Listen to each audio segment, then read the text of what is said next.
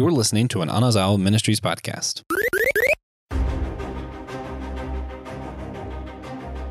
What is the best theme park attraction of all time? How groundbreaking could a simple boat ride really be? And what is the story behind Disney's Pirates of the Caribbean ride? I did pronounce that incorrectly, but we are talking about Pirates of the Caribbean. We're going to be discussing the story behind the ride. We're going to talk about how the ride inspired the movie, why it's so important, the history of robotics. We're going to talk about some of the landmark accomplishments of the theme park itself. Man, guys, I'm excited. It's going to be a lot of fun. This is Systematic Geekology. We are the Priest to the Geeks. I'm one of your hosts, Joshua Noel. Lately, I've been geeking out on a lot of stuff. If I had to pick one, I'm going to say Deep Space Nine. I've been rewatching that series. I just can't get over how much, like, every time I watch it, I think I like it more. It's so good, so deep, so much fun. And once you get used to the Ferengi stuff and it's not as cringy, you kind of get the message a little bit better and it's a little easier to stomach, but it's so cringy at first. DJ, what you been geeking out on? Honestly, nothing. That's fair. Yeah. I've been geeking out on laying in my bed and going to sleep. Dice sizes, cutting onions. Yeah. Prep. Yeah. Playing Apex Legends? Still? Not even. No? No, not in the last couple days. Oh, that's fair. He's been drinking Dr. Pepper. Don't worry, guys. Elizabeth Pangalangan, Clyde Pang. Yes. What you been geeking out on lately? Well, before the start of this episode, I had to pause Hercules because that's just rude. I know. That's why I would have waited. I'm so happy to be here, but I love, like, singing to the top of my lungs because it has one of the best soundtracks. But geeking out on, because I had Hercules on while I was working, is Sweet Reincarnation. It is an anime that was created for me, a pastry chef who is about to be the number one pastry chef. He's like at that competition, moving his sugar sculpture, and like he has it in the bag. But something went wrong and his creation pretty much killed him. And now he's reincarnated into like the feudal times. And he's the son of a poor noble. But plot twist, they can't grow sugar cane. Nice. And he's a pastry chef. So, we're just going through his life. Fascinating. When did that anime come out? It is only 4 episodes in right now on Crunchyroll. So it's still coming. So now we're going to jump into the main discussion today. Excited to talk about anime. Hopefully we'll talk more about it later. I'm excited to talk about, anything Disney. Hercules is my favorite Disney movie, so glad you mentioned it. But for now, what's funny is, like, I don't even think Hercules is like a major thing in Disney animation. Like, I feel like they didn't really accomplish anything in that movie. It was just another Disney movie. No, they accomplished everything in that movie. It was also their best. So good. Yeah, but today, we're not even talking about a Disney movie. If you noticed, I didn't have my fun Disney theme at the beginning. I didn't do the fun pirate song at the beginning, so it's not really a pirate episode. We're talking about an attraction, a ride at a theme park, a single ride, or 5 single rides, if you will. Why are we talking about Disney's Pirates of the Caribbean ride? Well, it's important to me personally. Some of the animatronics and robotics that went into creating this ride made history for the science of robotics. When we're talking about some of the animation styles, you have Mark Davis, one of Disney's 9 Old Men, as the main contributor who single-handedly revamped all of Disney, and some of the most controversial changes to any attraction were the changes made to this ride in the 90s. So we're going to talk about it. It's going to be a fun time. But first, let's talk about some of our histories with this ride. Let's start with Elizabeth. My history actually has a lot to do with TJ. But for this, Pang, what's your history with this? When did you first ride Pirates of the Caribbean? Have you always enjoyed it? Did you think it was dumb as a kid and now you like it? Did you love it as a kid and now you think it's stupid? Where are you at? I mean, I was a wee lass whenever I wrote it back in the day. Yeah. But most recently, I was physically on it just like a few months ago. And of course, like having the movie background kind of makes it more fun, I would say, and more engaging. Because I feel like if you're just a little kid, unless you're just really into pirates, which I wasn't, it's a boat ride. You know what I mean? But because you have like the connection of Jack Sparrow and whatnot, you're like, oh. So you said the the boat ride came before the movie? Oh, yeah. The movie was based on this. This was the last project I did not know was that. Ever a part of. Yeah. I didn't see. I learned something. Glad to be here. The ride came out in like 1967. Oh, but I just, on my Oculus, like since it's been a few months, like put it on, went on YouTube, found someone who just did like a really nice 4K tour of the ride. So I technically just went on it in my heart like 20 minutes ago. Yeah. You just told us about this like right before we started recording, and I'm already like trying to figure out how I can get a hold of an Oculus so that I can ride the Shanghai version, because it is wildly different than the other four Pirates of the Caribbean. Interesting. So, which I did mean to ask you, have you rode the one in Disneyland and Disney World, just the one in Disney World, or which Pirates of the Caribbean have you ridden? Just Florida. Just Florida. Disney World? Yeah, right? That's the Disney World one. It is, unfortunately, because I grew up in Florida, I rode that one the most. I've only ever rode one other one a single time so far, but it's decidedly the worst one, apparently. Wow. It's going to be my quest now to go. I'll just come to Lancaster with my Oculus and we can have fun. Yeah, sure. Honestly, one of my like secret life goals, not even that secret, I want to go to all of the Disneys. And of course, I want to see all of the castles. Shanghai's castle is also the coolest, but I think also ride all of the pirates. I think Shanghai just benefits from being the coolest city that has a Disneyland. Yeah, you know what? That's possible. Except maybe Tokyo. I don't know that much about Shanghai. Well, I didn't go to Tokyo Disneyland, but I looked it up and it didn't seem that impressive. I went to Universal Studios Japan instead. Like, you know, I chose differently. Yeah. But I've heard the one in Shanghai Disney is like immaculate. Yeah. For the most part, Disney World is significantly better than all of the other Disneys, but there are just like specific things that it has that aren't as good. Pirates of the Caribbean, one of them. But if you grew up in Florida like me, seeing Cinderella's castle in Disney World, and then you go to Disneyland, the original, and you see that castle, you're like, why is there a miniature pink version of the castle? What's going on? Why do they have a toy here? Isn't that Sleeping Beauty's castle though? Yeah. It's so much smaller though, and it's just weird when you're used to something completely grandiose different. Yeah makes sense. All right, TJ, what is what's your history with the Pirates of the Caribbean ride? So I was there when Walt was finishing up his points on the ride in 1967, and of course. What's your actual history with the ride? So I didn't really know the ride existed for a long time. I was familiar with Pirates of the Caribbean because the first one came out when I was like 4. So like I've always known about that's so that. Weird. Then I think eventually I just kind of found out there was a Pirates of the Caribbean ride, and that's it. That's really all. And then I rode it a bunch of times. The second time I went to Disney World, at least. Was that with me? It's like I felt like that wasn't the second. I think mine second or third. Yeah, whatever it was. We rode it a lot. I've rode it a lot. I have been obsessed with pirates since I was very, very young. When I was 5, my parents moved to Florida. So for 5 or 6 years of my life, I had an annual pass to Disney World. So yeah, we were at Disney literally all the time, because you know what? What does your mom do when dad's flying to another state to work and it's just her and the kids all day for a week, and you have a pass to Disney World that you can go for free? You take the kids to Disney, because then they're distracted. They'll do whatever's at Disney and leave you alone. So me and my brother my brother doesn't remember it as much, but we went to Disney a lot. So like a lot for me is like when people go visit their hometown for like, if they've moved away and that's like their old connection, like that's Disney World for me, is like my hometown. I'm like, this is what I grew up with. Mickey Mouse was like, that's my guy. It was like Uncle Mickey, But so going there has always been special to me. Always loving pirates. I've always liked the ride. I didn't love it as much when I was a kid. I kind of just went to see the pirates. I didn't really get why the ride was cool, because at the time that I kind of was able to go to Disney, animatronics were a lot better than that on all the other rides. And I think as a kid, I didn't have the capacity to go, oh, this was just made way earlier. I was just thinking, pirates are cool. Why is this ride not as good?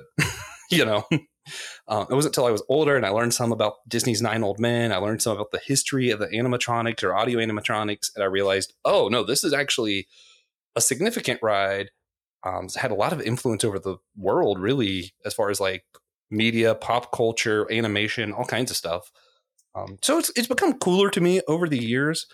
And So this is fun because we'll probably talk more about pirates as we go, but like there's this kind of misconception that even I had when you were younger that the fun, goofy pirates with the bright clothes, those are the fake ones, and the historical ones are like the ones that are all like dirty and gross, which yes, sort of. But also you got to remember pirates were actively stealing nice clothes.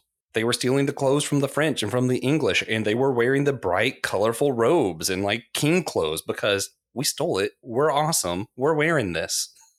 So the clothing style that's used in like the Pirates of the Caribbean ride's pretty accurate, but there's this bias against that can't be accurate, right? So yeah, when I got older and I realized, oh no, actually Mark Davis put a lot of research into this, it became cooler. And then I had my accent. We all know about it. For some reason, I'm talking about it lately, probably because 7 years just passed like 2 weeks ago and it's just on my mind. But we were after the accident. Obviously, when you get injured at work, different stuff happens. Sometimes legal cases turn in your favor. You have a little money afterwards. Most of my money I put to like retirement, different like responsible stuff. But I made it a point that I was going to celebrate being alive and take a group of friends to Disney. Roundabout way, TJ ended up being one of those friends. And one of the nights we were there, while I'm just celebrating the fact that, hey, I'm still here. We had a couple drinks on a spaceship because Galaxy's Edge didn't exist yet. But they had one of the Star Wars spaceships that you can go on and do like a dessert party. And we did the fireworks. And then we discovered Magic Kingdom was still open. And the line for Pirates of the Caribbean was like 5 minutes. We got there and it was 0 minutes. TJ and I literally just rode it continually. And I actually didn't realize that the Magic Bands automatically send pictures to your to your phone. So I just have this picture of us not having any idea we were getting photographed or we're both just chilling on Pirates of the Caribbean. And for me, that's like a landmark picture for me where I'm like, that's when I feel like I really I was back to normal, normal. So for me, very personal ride, an emotional experience, really good time. And I think that's where TJ and I went from like being friends to being best friends, probably was that trip. Probably. Yeah. I think so we rode it for like I want to say it was like an hour. Yeah. Maybe a little more, a little less. But the Disney World Pirates is the shortest one. So yes, we ride it off and on a lot the most times. Yeah. Which actually, one thing I didn't realize till I did some research for this episode that made me a little bit jealous. For us to ride it over and over at Disney World, we had to get off, walk up to the entrance, and then get back on. Yeah, Disneyland and most of the other ones, part of the point of the ride is that you fall back up the waterfall. So you never get off. It just ends where it starts. So if we were in Disneyland, we would have just not gotten off. It would have been way more convenient. Yeah. All right. Well, that being said, I do want to get into a little bit more of the history. So I've mentioned Mark Davis a lot and Disney's Nine Old Men. If you don't follow our animated Disney film series, which you should, it's a lot of fun. I geek out hard with that. Disney's Nine Old Men were the original nine men that helped Disney with all of the animated films from like Snow White all the way through like Great Mouse Detective. They kind of started waning off those last three movies. So the transition movies from Disney and his Nine Old Men to the what we call the Renaissance era and kind of the newer Disney stuff with like Mulan, Hercules, all that. The transition period, you have The Black Cauldron, Great Mouse Detective, and Fox and the Hound. Those are like the last three that you get Disney's Nine Old Men with. But everything before that, we got Disney's Nine Old Men doing these animations, reinventing what it means to have anime, to have cartoons, to have full-length films that are just animation. All of that is thanks to these guys. Mark Davis, he was one of the guys, like how the old Disney films, they had like a lot of like gags, like the cloud would roll away like a carpet or something. It's just kind of like silly animation there. He was the one that was kind of behind a lot of that. When he went to Disneyland, I'm gonna have to watch that. We went to Disneyland. He walked around. He said, a lot of these rides just aren't funny enough. So a lot of the times when you see the older attractions where like the funny scenes are in it, that's actually Mark Davis. I think Jungle Cruise, he went through it. He thought it was boring. So that's where you get like the rhino chasing the men up the tree. You remember like that part of the ride. It's because Mark Davis went through it and went, this needs to be funnier. He's like, I'm going to do something about that. So when it came time to make Pirates of the Caribbean, originally it was going to be a wax museum. Walt wanted to create a part of Disneyland that's actually going to be part of Disney World in a couple of years. So I'm excited for that. That was New Orleans Square. It was themed after New Orleans. So you had like, your witch, your voodoo shop kind of thing. You had all the vibes. Walt himself had an apartment in New Orleans Square. Really cool stuff. And part of that was going to be this wax museum. Disney's purpose with Disneyland was to have something both for kids and adults. That's what he wanted to do, something where everybody could have fun. And his like side goal was to be educational. That's why, like, when you go to Disney World, you go to Liberty Square, you see in the Liberty Tree, there's 13 lanterns. Why? For the 13 colonies. There's a lot of like little things in Disney World that's meant to be educational. Pirates were originally just going to be an educational museum people could walk through and learn about that were going to be designed by Mark Davis. As time went along, it became a ride because they decided that was, you know, decidedly cooler. I would say they were right. That's a lot cooler than a wax museum. Yeah. They ended up. He designed all of the stuff for Pirates of the Caribbean. He did a lot of like the research of what pirates would have been like and tried to make a kiddish version of that. We'll talk about whether he was successful or not in a minute. But his wife, Alice Davis, actually created all the costumes. One of my favorite fun facts about this is she was not supposed to. She like stole some from the budget for herself and made doubles of all the costumes so she'd have her own. Well, a few weeks go by. What a queen. What a few weeks go by after the ride opens, a fire starts, the whole ride's destroyed. They're going to have to remake the clothes. And they're like, oh, we're going to have to close this ride. It's going to be like a year before we have any more. Less than 45 minutes. Somehow she shows up with new costumes for everybody. They just open the ride again immediately. And then they commission her to make 3 copies of all of the costumes. Yeah, it's like that guy who had Toy Story on his flash drive for some reason. Yeah. Yeah. Also, yes, seriously, what a queen. Like, without her just kind of deciding at the beginning, I'm just going to make copies of this. Who knows what we'd have? You know, I do want to say, though, that apartment, it's still there. It sits on Pirates of the Caribbean. Yeah. It was Disney's Dreamland suite for a few years, and they would randomly pick people in the park to get to stay there. It was like a, you know, sweepstakes sort of. But now it's Club 33? Club 21? 20 something. One of those numbers. Whatever that club is. Yeah, but it's still there. Yeah. And when you go through the Disneyland at the beginning and you see some people eating on a balcony, those are real people who just have the pleasure to go to Clubhouse 33 or whatever it is, 21, something. Yeah, and insert number here. It's 33. Is it 33? I knew it. And the flag, the American flag on the New Orleans Square building. I don't remember what the building is called, but it has 30 stars on it because, you know, this is like 1850s New Orleans, not modern day. Ooh. Man, that's a nice detail. That's cool. I did not know that one. Yeah. Disney is notorious for having really well thought out details and literally everything. And I think even if you don't notice all the details, I think the fact that they do those details is what decidedly makes Disney feel different than other things. As much as I love Universal, the rides never feel as grandiose to me. And I think it is because of that. Like Disney all the way through the line, till you get on the ride, till you get off the ride, every single detail is thought out and meticulously planned. Universal, we're going to make a fun ride. It's going to be great. But I don't think they put as much into the details a lot of the time. Okay, but now that Harry Potter world is magnificent. Oh, yeah. But it does not compare to Galaxy's Edge.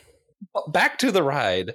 Walt actually passed before the ride opened, but he did get to see it finished. He got to see it finished. He just didn't get to see the opening. Which is tragic because the opening is one of the coolest things you will see. You got to find it on YouTube. When the Pirates of the Caribbean officially opened in California, they have a pirate ship go down the lake in the middle of Disneyland. They storm down. They have a gunfight in front of the fort because if you didn't know, it's a French fort that the ride is in. The pirates overtake the French militia there, break open the doors, and when the doors break open, everyone's allowed to enter and ride the ride.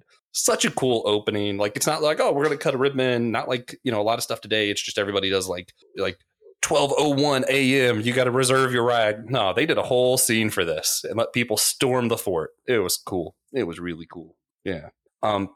See some other like fun facts. You know, I mentioned Disney World is going to be getting their own New Orleans Square. It's because when they remodel Splash Mountain, it's going to be Princess and the Frog. So it's going to create that whole section there will then be New Orleans, just like it is in Disneyland. So a lot of people are like, oh, no, they're changing stuff. It's like, well, really, they're just kind of making it like the original. So like chill, maybe. Yeah. But the tech was trademarked that we used in this ride for the Lincoln exhibit, even though Pirates of the Caribbean was created first. So if you don't know about the Lincoln exhibit, in the World Fair, Walt Disney brings a Lincoln exhibit and the Carousel of Progress. So those are like the two staple Mark Disney rides you can still see at, I think every Disney park have these, but instead of Lincoln exhibit, it's called the Hall of Presidents. But that's where that originally came from. And it was a staple of robotics. In there was never as detailed robotics as there was when they first created Abraham Lincoln and the people that are part of the Carousel of Progress. Carousel of Progress is still a lot of fun. It's pretty close to its original concept still, no matter what park you go to. Really cool that they were able to do that. Now, that was the pinnacle of audio animatronics, was what they include for Pirates of the Caribbean. Pirates of the Caribbean have the robots that are completely in sync with their own sounds, their own music. That was the pinnacle. Since then, we've actually changed what kind of animatronics we use. We now use autonomatronics, if I'm saying that right, TJ. Do you know? I don't know what word you're trying to say. Autonomatronics, perhaps. Like Autobots? That's what it seems like. That's what it looks like to me. Autonomatronics? I'm going to go with yes. Yeah, sure. That sounds cooler. I'm going to go with what TJ said. But real quick, how do you guys feel about like theme parks and entertainment being what's funding these advances in robotics? Do we think like this is like a waste of technology? Do we think, oh yeah, this is actually how it should be done, not with taxpayer money, but with private industry money? Like, what are we thinking about this? Better than war. True. Yeah, I mean, I'm for it. It doesn't. I mean, I only choose if I want it to cost me money, so I'm down for it. True. Yeah, I mean, I don't care. Personally, I don't care who makes the accomplishments. I'm all for advancing tech. If it's Disney, cool. I know this is going to get me canceled. If it's Elon Musk, sick. I want technology advanced. I don't care who does it. I care the purpose. Again, like TJ said, if it's for war, yeah, that's bad. But, if Elon Musk is just sitting at home one day and he's like, I'm going to make a robot that just brings food to hungry people. Sweet. I don't care. Yeah, but no, most progress comes from war. So if the progress is going to come from guys making a silly little pirate ride instead, then that's fine for me, I think. Yeah, I agree. Yeah. It's interesting how Disney, for those who didn't know, tried really hard to be involved in the war. Like, he wanted to be a soldier, was kind of denied, ended up riding his own vehicle around France with his own art on the side of it. And that's kind of like Disney's start, is he's just riding around trying to like help, support the war, isn't able to be a part of it, but he's as close as he can be. Then he gets into animation. Then he gets into theme parks. Right around the time of Pirates of the Caribbean, right before he passes, is when he starts the vision of Epcot. It's his vision of a completely, utopian Star Trek kind of future of all these people from all around the world coming together in unity and just kind of advancing technology. He had a heart to just advance tech. Is just going a little bit further and I'll move on, but TJ, is advancing technology on its own, like, is that a moral or good thing to do just for the sake of advancement? What do you mean? What are you talking? Is that worthwhile? Just advancing for advancing's sake? Yes. Yeah, we don't need like a reason for it or anything. No. Okay. No, if you can make something better, you should. I mean, I agree, but some people think we're wasting money, I feel like as long as it's not like, taxpayers' dollars and they're not hopefully neglecting their families in the process of advancing. That'd be nice. Yeah. To be clear, though, I'm also okay with us using taxpayer money to increase technology, but that's just me. But also that I feel like I'm a lot more specific with what kind of tech. Like, I want it to be like viral tech, medical technology. The kind of stuff that's like actually keeping people alive and healthy, that I'm okay with. Taylor mentioned to me, I think it was just today or yesterday, apparently the president called forth like the 4 top people of AI development for a meeting so they can start setting up some rules,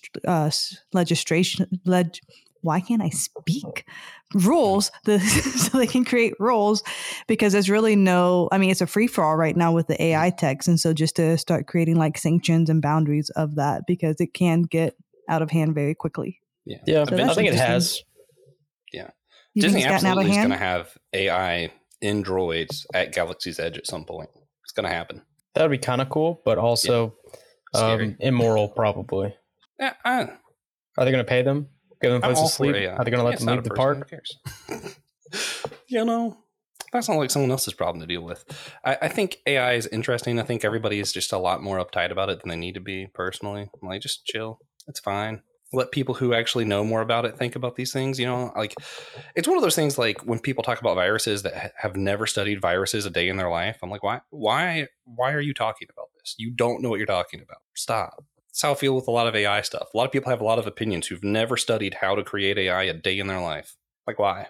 But that's just me. I just trust people who are smarter than me. Yeah. But pirates will one day also have AI. But as far as like we mentioned earlier, some of the changes that were really controversial. When you get to the 1990s is when this ride starts to change a lot. Originally, and still, women are not treated great in the Pirates of the Caribbean ride, if you pay attention at all.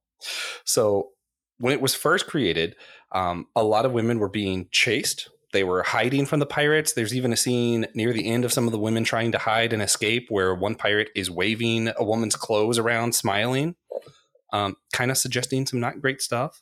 Clarification. Some people will also couple with that the song used to say, you know, we pillage, we plunder, we rape and whatever. Yeah, nope. It never said rape. Just for clarification's sake, that word was never part of the song. Yeah, but they wouldn't say that that's included in pillaging. Yeah. But it was definitely heavily implied when you see a pirate waving the girl's clothes around after she was trying to hide and escape. So that was problematic. That was removed in the 90s. You know, I think it was originally part of the ride because, educational. We were being historically accurate. I think at some point people just were more okay with making jokes about that kind of stuff. And now we're like, actually, those jokes are kind of terrible. Why was that ever there? I'm going to throw this to you first, Fang.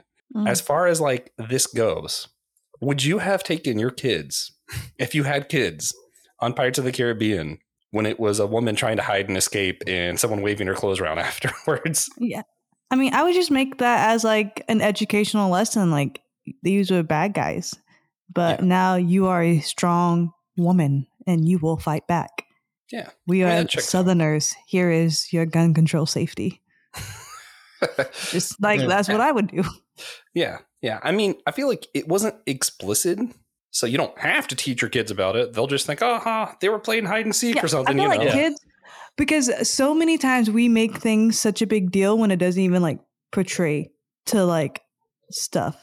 True. Like it's just we just elevate it so much versus like okay, he pillaged. I mean, like what? Like, what do you expect? No, like, 5-year-old is going to be like, oh, she must have, you know, she didn't say yes, blah, blah, blah. It's just going to be like, bad guy, scared woman. End of story. Yeah. You know, so like, that's a kid's mind. Yeah, there's an old short story that was used to teach me about perspective. You know, I wish I had thought about this beforehand and looked it up and was able to actually read it. But the point is to see how people, what people think it is about. And it's like, I stepped on his feet. I felt, his belt buckle touched my head, whatever. It's what the story's actually about is a little girl dancing with her father. But the way it's read makes it sound like it could also be her being abused. And then it's up to each person hearing it to decide, based on their perspective, what they think it is. And I think that's really what you get here. Because, if you're thinking about pirates, pillaging and committing crimes, then that's what you're going to see. Yeah. Yeah. I think the only, in my mind, it's not funny. I think originally people thought that was funny. So it's not funny. So I'm okay with them taking it out. I don't think it was necessary. Like, I don't think kids were going to read it that way. But here's my big asterisk to all that, because I do know people in my own family and friend groups who have experienced trauma around some of this area. If you've experienced that kind of trauma, and you go through that ride and you see that could be really triggering. So I kind of see where, like, if the purpose of this is entertainment before education, maybe not have that. That's probably an okay call.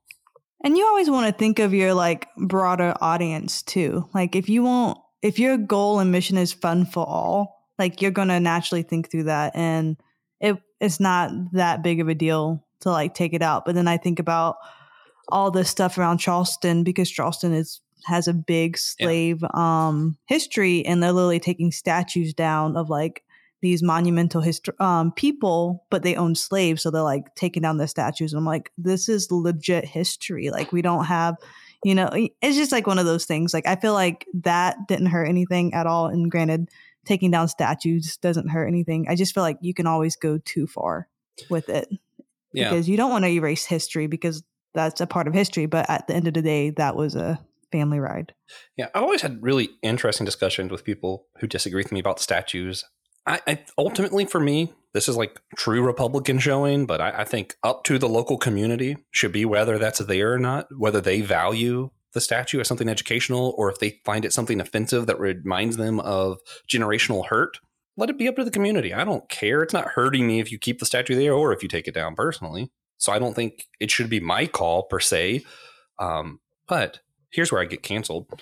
I think a lot with that ride was when they made that, I think adults thought that it was funny. They were joking about it and kids just didn't see it. And then that wasn't the case anymore. When I was in college and in high school, you know, how you showed that you weren't racist. You made jokes with your friends who were of different races about that stuff because you were like, oh, this stuff doesn't matter anymore. But now making those jokes is making light of something that's important, and you can't do that. You know, our values have changed. Those kind of perspectives have changed. I wouldn't make some of the jokes that I made in high school today, not because, oh, it was fine then and it's not fine now, but it's just kind of, I think values and perspectives have changed, you know, at that point. It's when so easy to get canceled now. Yeah. Yeah. I mean, and you never want to offend people. Yeah. Truly, it's because Gen Z are just weaker, but whatever. That's mostly a joke for those listening, if you're wondering. That is mostly a joke, but it was the case that when I made a certain joke when I was in college, that was a clear indicator of, oh, okay, he's not thinking, you know, that was basically the woke of the time. You know, he's not thinking about race. That's why he made that joke. But if you made that joke now, it's, oh, he's super racist. And yeah, times change your perspective on a lot of these things. So I don't know. I don't know what's ultimately right or wrong. I don't know if we're going to get to heaven and God goes, actually, you were right in high school when you stopped making those jokes. I stopped liking you, man. You know, like I don't think God's up there thinking. It's like you barely got into heaven, Josh. But if you would have made one more joke, canceled. Yeah. Like I think ultimately, especially depending on what you think about God in perspective of time, I don't think God is like only holding us to the values that we hold currently in 2020. You know, like I feel like maybe ultimate truth, ultimate good and bad is a little bit beyond, you know, our modern culture's perspective of values, perhaps. TJ, what do you think? As the Gen Z group. Pirates? Yeah. It's most of what I'm thinking about is Pirates of the Caribbean. Yeah. So the ride was also changed again between the first and second movie of Pirates of the Caribbean. So they made the Pirates of the Caribbean movie, the first ride to get its own movie, because it was Walt's last project. So you're kind of doing it as an homage to Walt Disney. And it took off and it was so successful that they started including some of the characters for the movies into the ride. So that's when you start seeing Jack Sparrow show up, Barbossa, some of these other characters suddenly are in the ride that weren't there before. And if you're not me and you're not constantly looking at Disney news, you're like, when the heck did this get here? Yeah, that's when that happened. They kind of did that just based off the success of the movie. So now what we have is a ride that's based off of a movie that's based off of the ride. It's the ultimate inception. Yeah. Rideception. Yes. It's actually, they're pretty good too. They change not... I wouldn't say it changes infrequently, you know, like that Davy Jones is the waterfall guy now, and they replaced Davy Jones with Barbossa for Pirates 2. Yeah. 2, I think. Yeah. What's funny like too is like release season. If you pay attention, you can really tell. I was talking about the different kinds of robotics in Disney World and stuff. The older stuff that's original is the audio animatronics. But the stuff that's like Jack Sparrow and stuff that looks like super realistic, that's the autonomatronics or however you say that word. Yeah. But like they even look wet with sweat. It's so impressive. You could definitely tell the difference of the animatronics there if you're paying attention. I think if you're a kid, you're probably like, oh, cool, Jack Sparrow. Oh, cool, pirate. But dude, those chickens, like so well done. Like, I don't know if y'all remember how well done those chickens are, but I mean, man. Correct. Yes. Yeah, they do. Johnny Depp did replace the Jack Sparrow animatronic in Disney World briefly. Yeah. Yeah, no, that was funny. He just decided, I'm just going to walk in here today. I so wish I would have been there for that. Pirates of the Caribbean movies are also just some of my favorite movies, but we'll talk about that another time. I think all three of us are signed up to talk about the movies one day, so we'll be back. Again? We'll talk more pirates. Yeah, it's fine. I like it. But in spring of 2018, another major change was ride, not because of the movies, but because they decided it still was too anti-women. They added a character named Red. I don't remember what he does, but they removed a scene. There was a scene in the ride before 2018 of women being sold in a bride auction. I mean, That's like very in the time. I wish, though. Right? Yeah, like that just happened. That would be so easy. I mean, we have mail order brides now, but how easy if you could just go and take your pick. Yeah. Yeah. But do we think so? Sold as in like slavery, or sold as in like the nobles, like, or here's like my, you know, because like, whoever wins gets the lady. She's now his wife. Like a competition.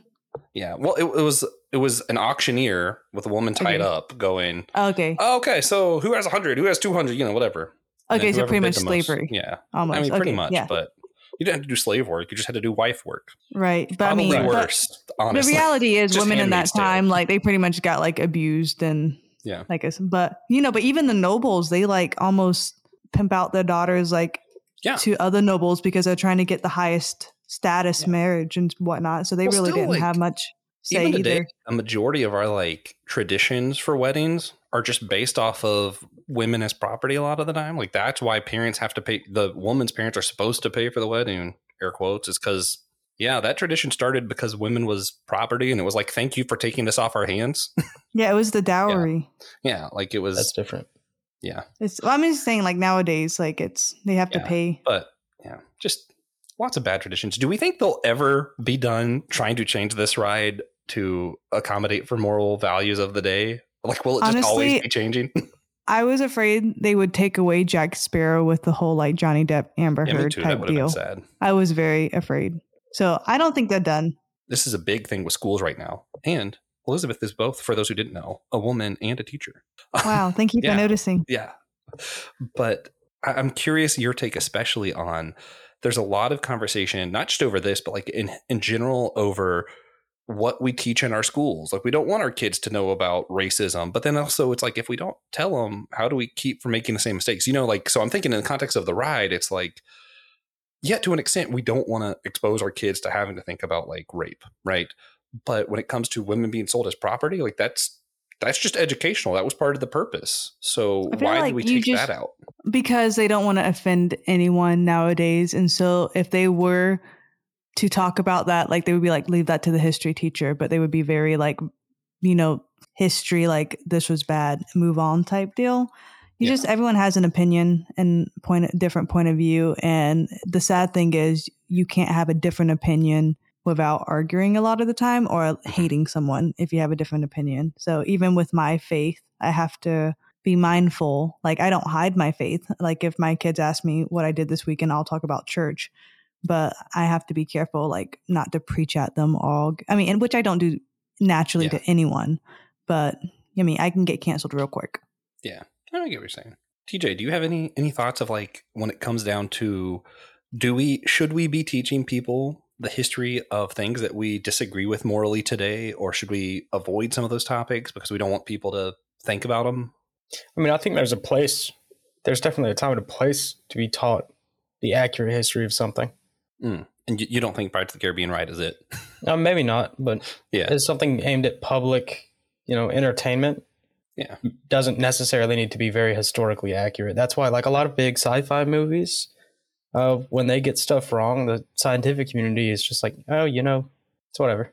Makes sense for regular people, so that's fine. Yeah, does the job. I'm kind of torn on it. I definitely see that perspective a lot, where I'm like, yeah, I'm here for fun, so the ride is fun. But also there is this whole thing of like, part of the original purpose of Disney, when we're going back to like why Walt created these things, was for education. And that's where like a lot of schools used to be able to take field trips to Disney because you could learn a lot about American history, about like pirates, all kinds of things. And the more we take that out, the more it's like. People are getting canceled, like learning about the art pieces in like Rome and Europe and stuff because they're technically nude and we can't teach those anymore. Yeah. Personally, I'm just against nude removing stuff. I'm against removing educational value from anything personally, but I'm not so against it that I'm like up in arms about it. Just kind of like, I'd rather us keep things educational. You know, it was just as entertaining with that scene in and gave us an opportunity to teach children an important lesson. I'm okay with that. I don't think I would have ever thought to teach my future kids. If we would have taken that scene, it would have never like crossed my mind to be like, oh my gosh, but I'm pretty chill. If you used to go to a school in Florida that did a field trip to Disney, they would stop after that ride and teach you about the history of how women were treated and that kind of culture. And now that opportunity isn't there. And I kind of find that sad. You just go to the history of presidents. Yeah, that's true. Just go to the Hall of Presidents. It's fine. That animatronic the Hall of President, not the history. So there are 5 different versions of this ride. We mentioned this a little bit earlier. I'm just going to read off some facts about them. Shanghai's is the only one that's a completely different ride. It has a different name, and it's the only one based off of the movies. So it's Pirates of the Caribbean, Battle for Sunken Treasure. It's also an entire different mechanic. It's a different type of boat, everything. If you get the chance, go on YouTube, watch through the ride of that. It's cool. It's super cool. I really wish I could ride it. Yeah. It's the only one that's not a dark ride. Yeah, that too. Yeah. But I like the dark ride. It's a good vibe. Yeah. And it's the longest, I think. I think so, if I'm remembering right. Florida is the shortest and then Paris. But California and Paris Disneyland are the only ones that have 2 drops, which was the original plan. For you don't know, the way this ride is supposed to be, you start off in New Orleans, you get in your boat, and you start traveling through time. That's where you see like the skeletons, then it becomes pirates. It wasn't originally because the pirates stole gold and became skeletons. Originally, it was because you were going through time. You know, they were fossils and then we're back to where they're still alive.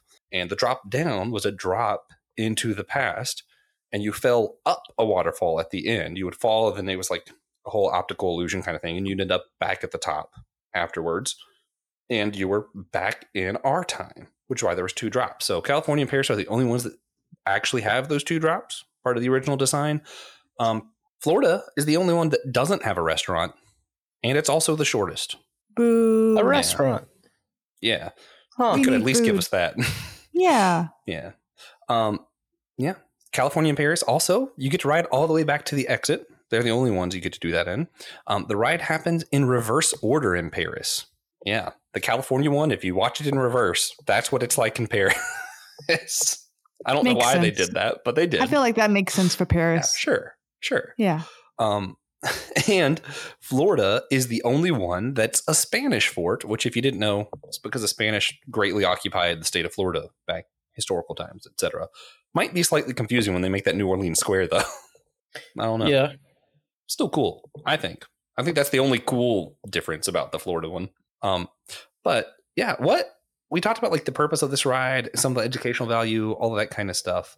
What I wanted to talk a little bit more on before we wrap this up, though, what is it you think it is about this ride, about the music, you know, original song here, fantastic. What is it about the song and the ride that really draws people into this experience? I think at their core, everybody loves a good round. And I think Yo-Ho is a great round. True. Yeah. Yo-Ho. Then somebody else starts. Yeah. Yeah. But also, these pirates are still portrayed as like terrible humans. So Peg, why are we pulled into this attraction where we see terrible humans being terrible? I mean, I feel like pirates are just big bullies, you know what I mean? So who can't relate to being a bully at one time? I don't know. Me. I was always it's a just loser. Fun. We like boats, we like singing, we like dark things. I mean, what's not to like about this ride? Yeah, true. Well, my answer sets me up for the final question. Okay.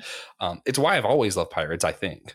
Pirates, in a way, represent a lot of what we think of with like American values, but it's like it represents freedom. You know, Jack Sparrow has that whole line in the movie of the Black Pearl is freedom, all this stuff.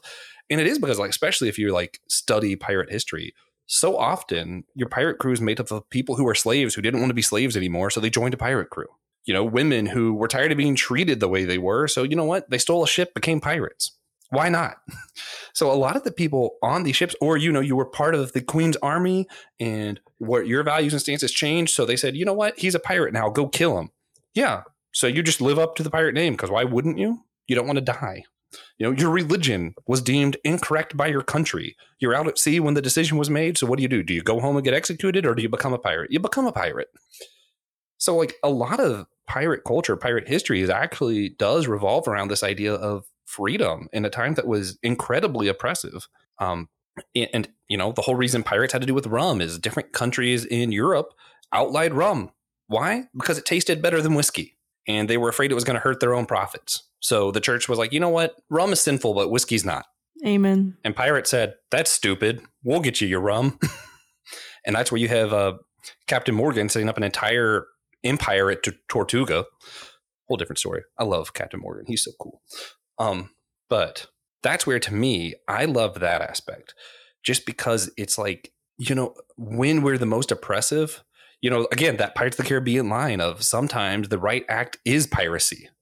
When the government is evil, sometimes the right thing to do is to go against the government. And I think that's just something that, like, when you think about like Western outlaw movies, like I feel like there's something that we all connect with there, that we like this idea of being the good guys in the face of a multitude of bad guys, you know, being on the narrow path as opposed to the broad path that ever leads to hell kind of thing. Right. And I don't know, I think what it comes to, though, is when we're thinking of standing in for freedom, what is the difference? I'm throwing this to TJ because I know he has a good answer for this. It's probably short.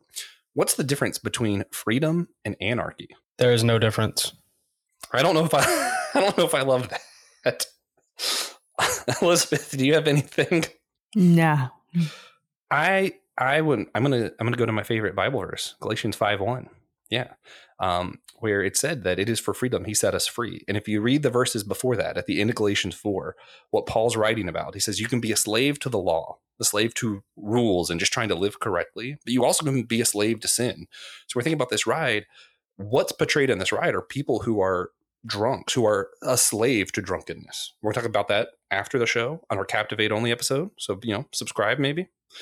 But what you see is these people who are actually in the ride are slave to drunkenness or a slave to this sinful lifestyle that's like aren't great people. And to me, I think that's the difference. I don't think anarchy is freedom. I think anarchy is getting so consumed with your own passions and desires that you ignore any structure that allows other people to live well too. And I think it actually ultimately leads to sinful lifestyles that leads to death. And I think that's where I would put it. I think real freedom has boundaries. Mm-hmm. Which makes it not freedom. You know, depends who you ask. I think that counts. I still think freedom with limits. If you're setting your own boundaries within your own spirit and soul based off of how you're being led, I think that's still freedom. Sure. But I think if someone else is setting your freedom and you're being taxed without representation, then I think it's no longer freedom. Mm-hmm. Yeah. So, but if everyone has self-imposed orders and no one is telling you what they are, that is anarchy. Could be. That sounds correct. Yeah, I think there still has to be a difference between the two. Listeners, if you know what the difference is, let us know. Personally, I think that you have to have some law, or else I think anarchy imposes on freedom, because if you have no laws, then you are just fully able to restrict all of my freedom. Anarchy is only freedom for some, for the powerful, basically. Like Kappa. Yeah. Anyway. You guys, let us know. What do you think? What is the difference between anarchy and freedom? Because I don't think that Christ died so that we could have anarchy and live in anarchy more abundantly. I do think Christ died for our freedom. Please let me know what the difference is, because this is killing me. I thought he died for our sins, so we're free in him. So what is that? Spiritual freedom. Well, the verse says it is for freedom he set us free, not it is to release us from sin. But what do you define as? That's a whole nother. Also, what do you define as sin? Episode. Yeah. Oh, and what do you define as freedom? Sin is the final antagonist of Final Fantasy X. Thank you very much. Thank you. Correct. Christ died so that we could beat Final Fantasy X. Mm-hmm. And with that, we're going to wrap this one up. If you haven't yet, subscribe to our show on Captivate or on Patreon, or on the Anna Zaw Ministries Network channel on Apple Podcast. We're going to do one last question at the end here, talking about drunkenness as opposed to getting drunk, you know, relevant to some of the pirate lifestyle and the yo-ho, yo-ho, a pirate's life for me, bottle of rum, all that stuff. Yes, TJ, please. Could you finish the song on the didgeridoo? No. Also, can you play the song on the didgeridoo? No, sort of. Fun. Okay. Anyway, with that, we're all going to leave with one recommendation. Here, since we're talking about Pirates of the Caribbean, I'm going to do a recommendation I've done several times before, because I just desperately want people to read it and hear about how cool Captain Henry Morgan was, his religious background, and his empire that he built on Tortuga. So, Empire of Blue Water. Check it out. It's a fantastic book. Good read. Pangalangan. You have a recommendation for people? I feel like everyone should just throw on the Disney playlist of Spotify, Pandora, and just like have the best day of your life. That's my recommendation to you guys. Just sing it out loud. Specifically Hercules. Yes, I second that. TJ. I'm going to say I recommend you check out the Uncharted series. I know when the PS4 came out, everybody got Uncharted 4 for free. Dust that off, play it, then play the better games. you play me in that game, so it's, you got to check it out. It's about Francis Drake, loosely. It's about Nathan Drake, but he's Francis Drake's great-great-great-grandson.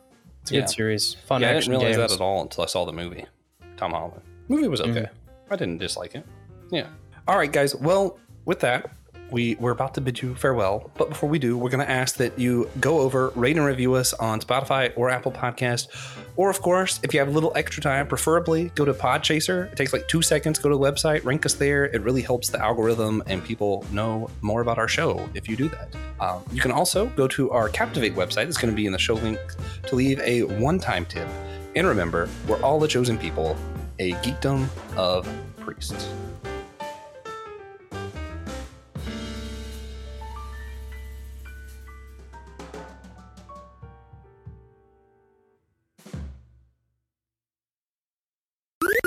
This was an Anna Zaw Ministries podcast. If you enjoyed this show and would like to learn more about our network, be sure to check out the Anna Zaw Ministries podcast network.